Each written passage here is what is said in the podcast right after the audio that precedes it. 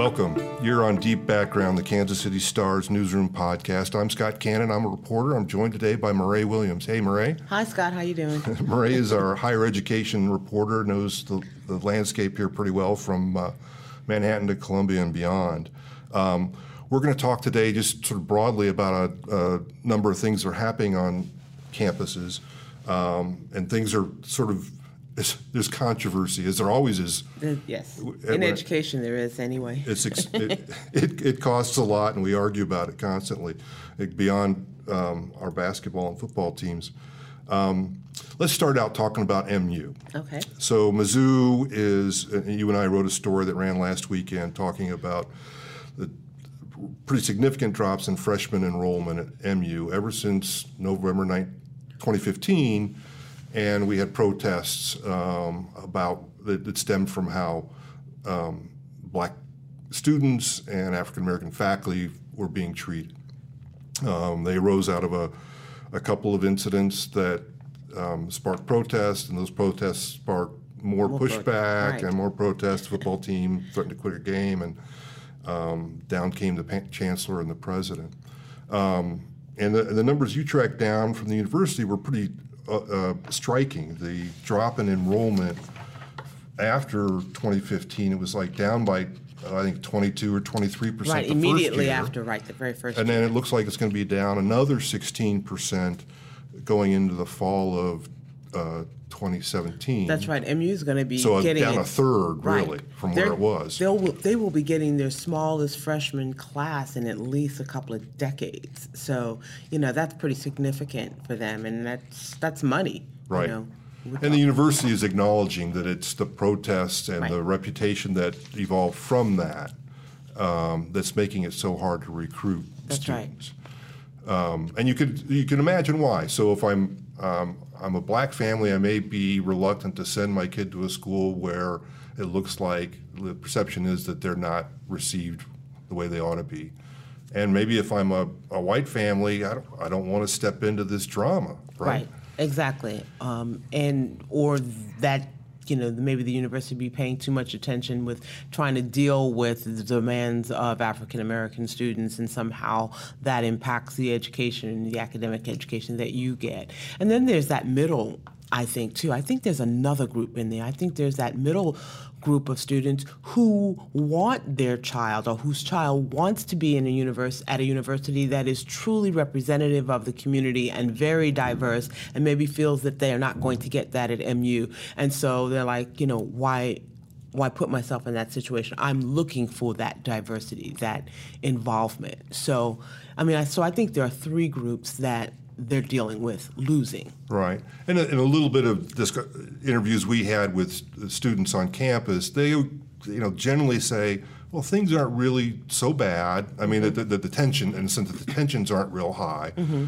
but that there is still a bit of a cloud, and they worry about the perception to outsiders and and, and how people might perceive MU and an MU degree and what it means to have come from there. I also think that, that we're talking thousands of students on this campus, and I would say probably the majority of them uh, never are impacted one way or the other. Yeah, far more but, concerned right. about Saturday's kegger Absolutely. and Monday's quiz absolutely right? but you know you do you read the stories it's in the news you know it's on tv and about what has happened at mu and so we from the outside tend to get this this vision of all these students very much concerned about um, the racial dynamic on their campus when you know you and I both know this as you walk around the campus and you talk to students it may not be it's not that Right, right. That big there may still be some self-segregation among the student body, absolutely. There's always and a lot of integration and people getting to know each other, but it's not it's not topic one every day, right? Or even nearly, or, or very often at all, right?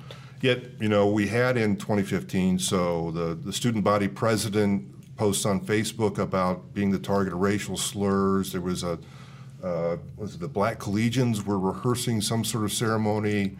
Somebody comes by, was belligerent right. toward them. Somebody spreads, makes a swastika out of feces in a dorm. And, and all boom. hell really breaks loose, right? Right, and and and uh, you know, to our listeners, we were we had this podcast uh, halfway done and realized I wasn't recording, but I was talking to you a few minutes before. That part of what happens, I think, is that the, the black students will say, "See, you know, this is a problem," mm-hmm. and and the white students uh, naturally get defensive. I didn't do the swastika. I don't yell the N word at people. Right. You know. And, and, and so it, it becomes it's, as it has always been. Race is such a hard thing to sort out because there's there's a sense of entitlement on both sides or all sides. There's certainly defensiveness. There's an assertion of of uh, simple human rights to, to people who are fed up. Mm-hmm. And, and, you get what you know, discussion of microaggressions, which we, let's let's talk a little bit about how how that plays. Right, because they're a, a, student, you don't necessarily have to. You, you're not perceiving yourself as racist. Yet there will be things that a, a faculty member might say um, that is considered a microaggression that is offensive to an African American student. And I said earlier that, for example, you're in a classroom in which the discussion is about race um, in some way, and there are two African American students in that lecture hall or in that classroom, and the professor turns to those two African American students and says, "So, you know, so and so, what, you know, tell us what your opinion is," as if they're speaking for the entire black race. Or, right. So know, suddenly I'm no longer just a student. I'm an African. I'm Abs- speaking for a race and right. And so, and that is offensive. And so, and that professor probably did not intend to offend that student at all. Didn't even realize they were, and they're not racist. But yet they've made that student feel less than or marginalized in some way. Yeah. And that's well, it's an interesting example because I think today you could, if a professor did that sort of example that you just called out, that's pretty clumsy classroom management. Yeah, I know, but I think, think they'd be hipper I, than that. No, I think that what I think you would think that they would be hipper than that, but I think the being comfortable in a situation after a while, you you do get clumsy sometimes. And that's why the training that MU has instituted for faculty members about conducting your class and dealing with some of these issues, why that is so important. So they are doing training. They're training all of their professors, and they have a mandatory training for um, students too. When you come in as a freshman, you have to right, go through, right. you know, this diversity. And I think inclusion. at least they have to go through an online tutorial. And, That's right. right. You do have to do that kind of thing. So, so you have that. That's why the students who were protesting, one of the things that they talked about uh, from was not so much they didn't even talk so much about the microaggressions or direct racism like somebody being called the n-word as they walk across campus i mean but they talked about systemic oppression and systemic racism which is embedded in the system so that you don't even realize that it's happening it's just part of the way things right and a lot are. of the criticism was we, implicit in the criticism was we understand that you can't stop the, the, jerk who yells the N word. Right. But it was the response to, of the university to these various incidents that, that the, these folks felt was lacking. Right. But, but when we talk, we talk about microaggressions, that, that term um, will, will, the hairs will raise on the back of the neck of the Republicans running the, the legislature in Jefferson City. They hear microaggressions, and they, to them it sounds like snowflakes whining that these are precious little people that can't take what's going on in the world. Well, the question is, should they have to take it? Right. That's the question. They sh- it shouldn't.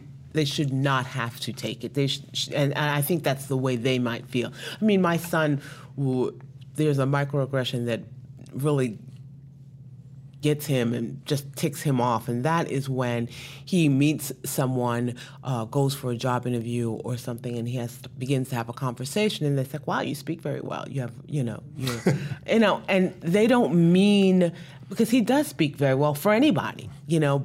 They don't mean it the way he takes it, but to him, he thinks that because he's yeah, an the whole idea of, uh, to, to, to describe a black person as articulate it was Right. this faint praise that's been going on. Absolutely, forever. that he, they think that because he's African American that he um, should I don't know, Harvard speak some different dialect or something, you know, yeah. and so that really bugs him. So there's those kinds of little things that I heard students talk about as I was walking around campus, talking to both African American students and white students. And there wasn't just the African American students. I mean, there were white students who noticed those things as well. And those students who were protesting, um, there were m- many of the students were um, were white or international sure. students. You know, they weren't just African American students. So, you know. And, and here's and so keep reminding people this is a basically a blue campus in absolutely. the middle of a red state, and, it, and the other thing that was sort of a, uh, a blow up was. I get always get her name wrong. Melissa Click. Yes, Melissa Click. So she's a communications professor on campus, caught on video, trying to keep a student reporter out of a part of the quad, wasn't it? That's right. She, they, the students had developed. They put up a tent city um, in the middle of a quad, um, and there were quite a few tents there. I'd say probably about a dozen. Um, and then other students encircled that tent city, and they made like a human wall around the tent city, and they were would not allow any media or reporters beyond this human wall so they couldn't photograph the tent city. And the tent city um, is where that was sort of the central location for the protests and where also Jonathan Butler, I don't know if uh, listeners recall, Jonathan Butler was um, what he was sort of the leader or the of this whole protest mm-hmm. movement. Uh, went on a hunger strike, and he was there at that tent city. So of course, everybody wanted to photograph that, and she got caught and, up. Yeah, and, and she at one point she calls for muscle. Yes, she and, does. And that was probably the certainly was the beginning of her demise. But it it to, again into the legislators in Jeff City that reinforced all the sort of things that they object to about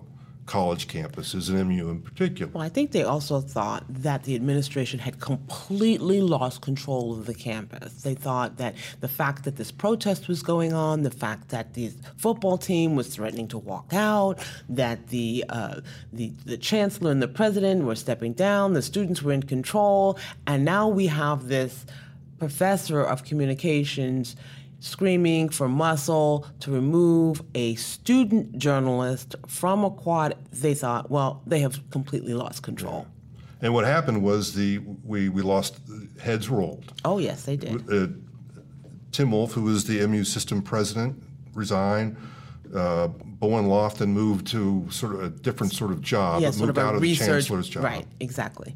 Um, He's been replaced very recently. Yes, he has. Um, Alexander Cartwright um, is now the new chancellor for the University of Missouri, and he comes from New York. He's from the SUNY system in New York. So he moves in there. They have Congratulations, you got a big new job. That's Good right. Good luck. I know it's it was probably not an easy uh, position to fill because this was a national story and everybody knows the university is still reeling from it. Right. So, um, but then you also have a new system president as well. Um, Mun Choi is the um, new system president, and so when he came in, one of, one of the things he said, the first thing he was going to do is find a replacement for. Uh, Bowen Loftin. And, right. and he's and they also created some sort of I, I, don't remember the title exactly, but some diversity. Yes, they did. They immediately created a, a vice chancellor for. Um, diversity inclusion or diversity equity and inclusion um, which is the first time they've had a position like that sort so, of title you would only find on an american college campus that's right well they created a system-wide position, right? Somebody for the system, and they found somebody for that. Kevin McDonald took that got that position. Then MU they put someone in an interim position there. Um, he then moved back. He was a professor, a law professor. He's gone back to his uh, teaching duties. And Kevin McDonald, who is the system vice chancellor for diversity, equity, and inclusion, is now the interim for MU's um, Office of Diversity and Inclusion. So they don't have that position filled right. yet and all these th- all these measures feel to, to, a lot of people like that the, the, the, university uh, administration caved into Absolutely. what many perceived as unreasonable protests. We also have a new uh, chancellor at KU. Yes, there is a new chancellor at KU, uh, Girod, uh, Douglas, Girod. Girod. Yes, and then there Who is comes from uh, KU Medical Center. That's right. Um, and so, he, and he was um, applauded. That that selection was applauded. So, I mean, he's very new to the position, so it remains to be seen. He also steps into difficult times. Oh, absolutely. I mean, you know, there's always something going on on campus, but with a, you know a star basketball player caught up in a essentially a domestic violence case with a, a, a former girlfriend who was on the, the women's basketball Right. team. Plus, you've got the allegation from a 16 year old of a rape in the the fancy new dorm that just been opened up for the, the basketball which, according team. to the and we don't know. yeah, we don't know what's going on with that. The university police, uh, uh, public safety department is um, in all of our inquiries about that. It's an ongoing investigation, so we know little to nothing about that case at this point. Um, nothing has has come out about it except that it occurred. Um, there was a report that a 16 year old um, may have been raped in uh, Right. the dorm that is pri- primarily an athletics athletes dorm, um, and there were, I think, some members of the fo- of the basketball team, excuse me, who were listed as witnesses Right. to that incident. What their involvement to to what degree their involvement, we don't really know. Right. Um, we got a new. I get confused on chancellors and president. but President Richard at K State, yes, yeah. Yeah. So he, here's a guy who has been. He started out as sort of this adjunct position at K at K State, and then shifted to something else before Well, this. he right? became he moved in as the interim when um, Kirk Schulz left. He became interim um, president, um, and they eventually then just hired him both permanently as the new president for K State. Right, and pe- people may may remember he was the chairman of the Joint Chiefs of Staff for uh, George W. Bush, and took charge of that position. I think he was Air Force, but um, anyway, Yeah, he took sure took, took charge of the Joint Chiefs just like a week before 9/11 happened. So probably knows a little bit about crisis management. Right. Now, K State has, they have their own issues too. I mean, you know, so Kansas universities, they have had issues with sexual assault on their campuses, and that, that's been a big deal for them.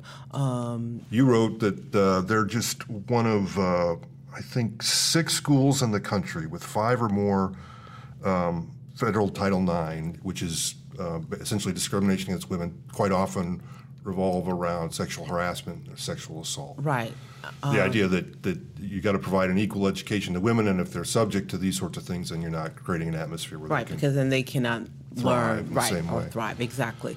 I mean, and in the last, I would say, in the last six seven years, the uh, country has really been focusing a great deal on sexual assault on college campuses, or uh, better said, how college campuses handle and deal with sexual assault on their campuses. I mean, there was a report that And came out: one in five women who attend a, on a college campus will be raped while they're while they're a student. Yeah, to Um, me, it's a, a fascinating and a difficult issue because you've got so many of these cases where, well, there's not enough to bring a rape charge against a guy, but yet schools will go ahead and discipline them, and, and there'll be the the complaint from, you know, that uh, alleged assault assault attacker that they're not getting due process. On the other hand, you've got the issue of, well, you know, we've got to make these places safe for, for women, and it's and it it becomes all the more complicated because if you look at the statistics,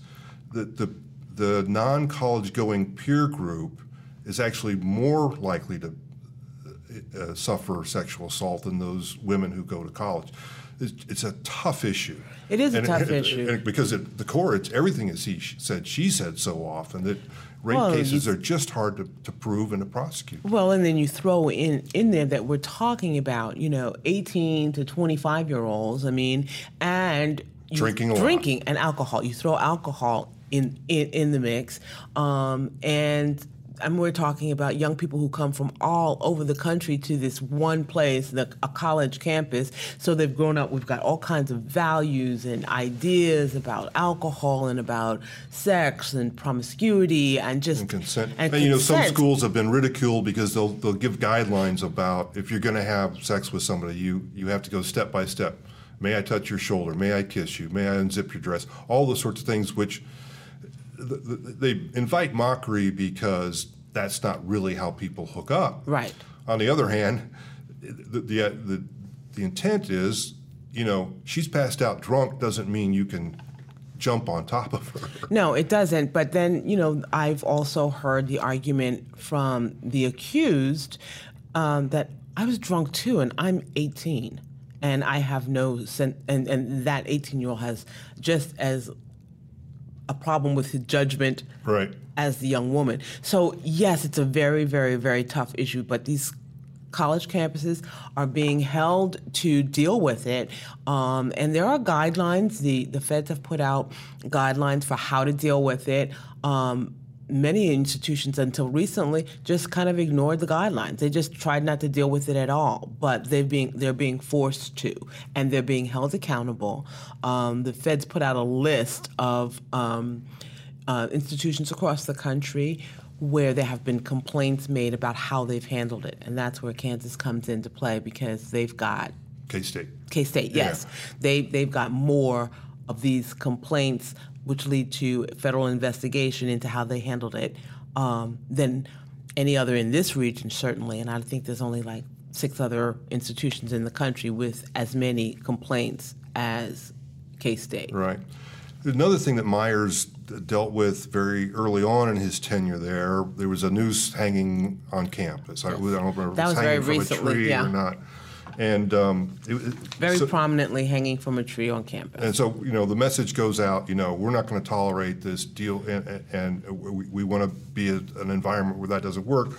But Myers put out a statement I'm reading here. It falls on us to teach each other. If you don't understand the understand, please reach out to one of our African American students, faculty, or staff to ask why this is intolerable. And people went, "Really, dude?" you know, yeah, I know that because you- the idea it's it's not fair to to put that onus on the the nearest black person to explain something that people ought to know. Yes, people ought to know that. And we're talking about a college campus, and the fact that people might not know that um, gives me pause. It's like on a college campus, you, that's basic American history, whether we want to admit it or not. And they certainly ought to know that. And then this is, I said, like something you said earlier. I mean, this is the age of, of technology. You can Google it, Right. you know. But there must also be, and I don't not to, I don't want to be an apologist for him, but there's a maybe a particular dynamic at at K State. So you've got again an overwhelmingly white population. Absolutely. And K State draws more from the rural parts of Kansas and Nebraska and, and, and some other states than, than KU or MU would. Uh, right. They're- It's an ag school, so you've- yes. You've got more kids who are just not hip to sort of racial issues. That's true. And then they're thrown into a a dynamic that is, you know, where their their roommate or Right, right. maybe African American, and maybe they've never lived or been that close with an African American before. So yeah, I think I do think that part of what he was trying to do was to foster a conversation between white students and faculty and black students and faculty by saying that. Um, I just don't think it came off very well. But I, but I do see what he, he was trying to do. He wanted. I think that he was saying, you know, why don't you talk to each other? Basically is what he was saying. That that goes a long way, and it does. I mean, that's part of what MU has been trying to do um, to uh, repair from. Um, the 2015 problem that they had is to force force dialogue among students and faculty um, of um, different races and backgrounds because that does go a long way. Right, right. You know, when we were reporting our story about the MU and its trying to overcome its image problem, I talked to a guy who, in the late '60s at San Jose State University, had led a protest of black athletes, and I think that led to the cancellation of a football game, was some sort of prominent sporting event, and the the president lost his job a few later, a few years later, because of the fallout from that, and his observation was that yeah, this is going to hurt in the short term, mm-hmm. But that he felt that it would, you know, it made the, the institution stronger and, and more just, really, in the long term. And I think that's what a lot of people would argue is is going on at MU. Some people, you know, certainly on the right, people feel like the, maybe the university is going too far, getting distracted by these issues. Well, I, you know, some might argue that, but they're still focused on their research. I mean, we talked earlier about. Um, from the outside, it might seem like it because we talk about these issues and we've been writing about these issues for um, the last two years. But I mean, you go on that campus and walk around, there's thousands of students, and there are many students who are there and they're going to class and, and doing their thing. And when you ask them about some of these issues, th- they're just not, they're like, well, what are you talking about? So it's not like they're focused on this Right. stuff day And the day. faculty might be engaged at them at some level, but their primary concern is, am I going to get tenure? Am I going to get my next paper published? Absolutely. Am I going to get my next research? Absolutely. So they're they're still going about the business of of academics and research um, and impacting um, you know economic development. Um, but th- these are underlining issues that were forced to the surface, um, forced into our consciousness, forced the administration to also pay attention to some of these issues, which were only if they do, if they succeed in paying attention to them, can, as this um, gentleman said, make the university a stronger Yeah, great. So, listen, everybody listening, I, I would commend you to um, follow Murray's work. Murray, what's your Twitter handle? Oh, it's um, Murray Williams Casey. Okay. Um, and her work in the Star and at KansasCity.com. She's on top of all these sort of issues, both the, the long term and the short term. So, a good one to keep in touch with. If you care about higher education, have a kid going to school, saving for a kid going to school, Oh, yeah, that's or a big issue. concerned about your alma mater. We know it's expensive. Um, and anyway, thank you all for being with us. You've been on Deep Background.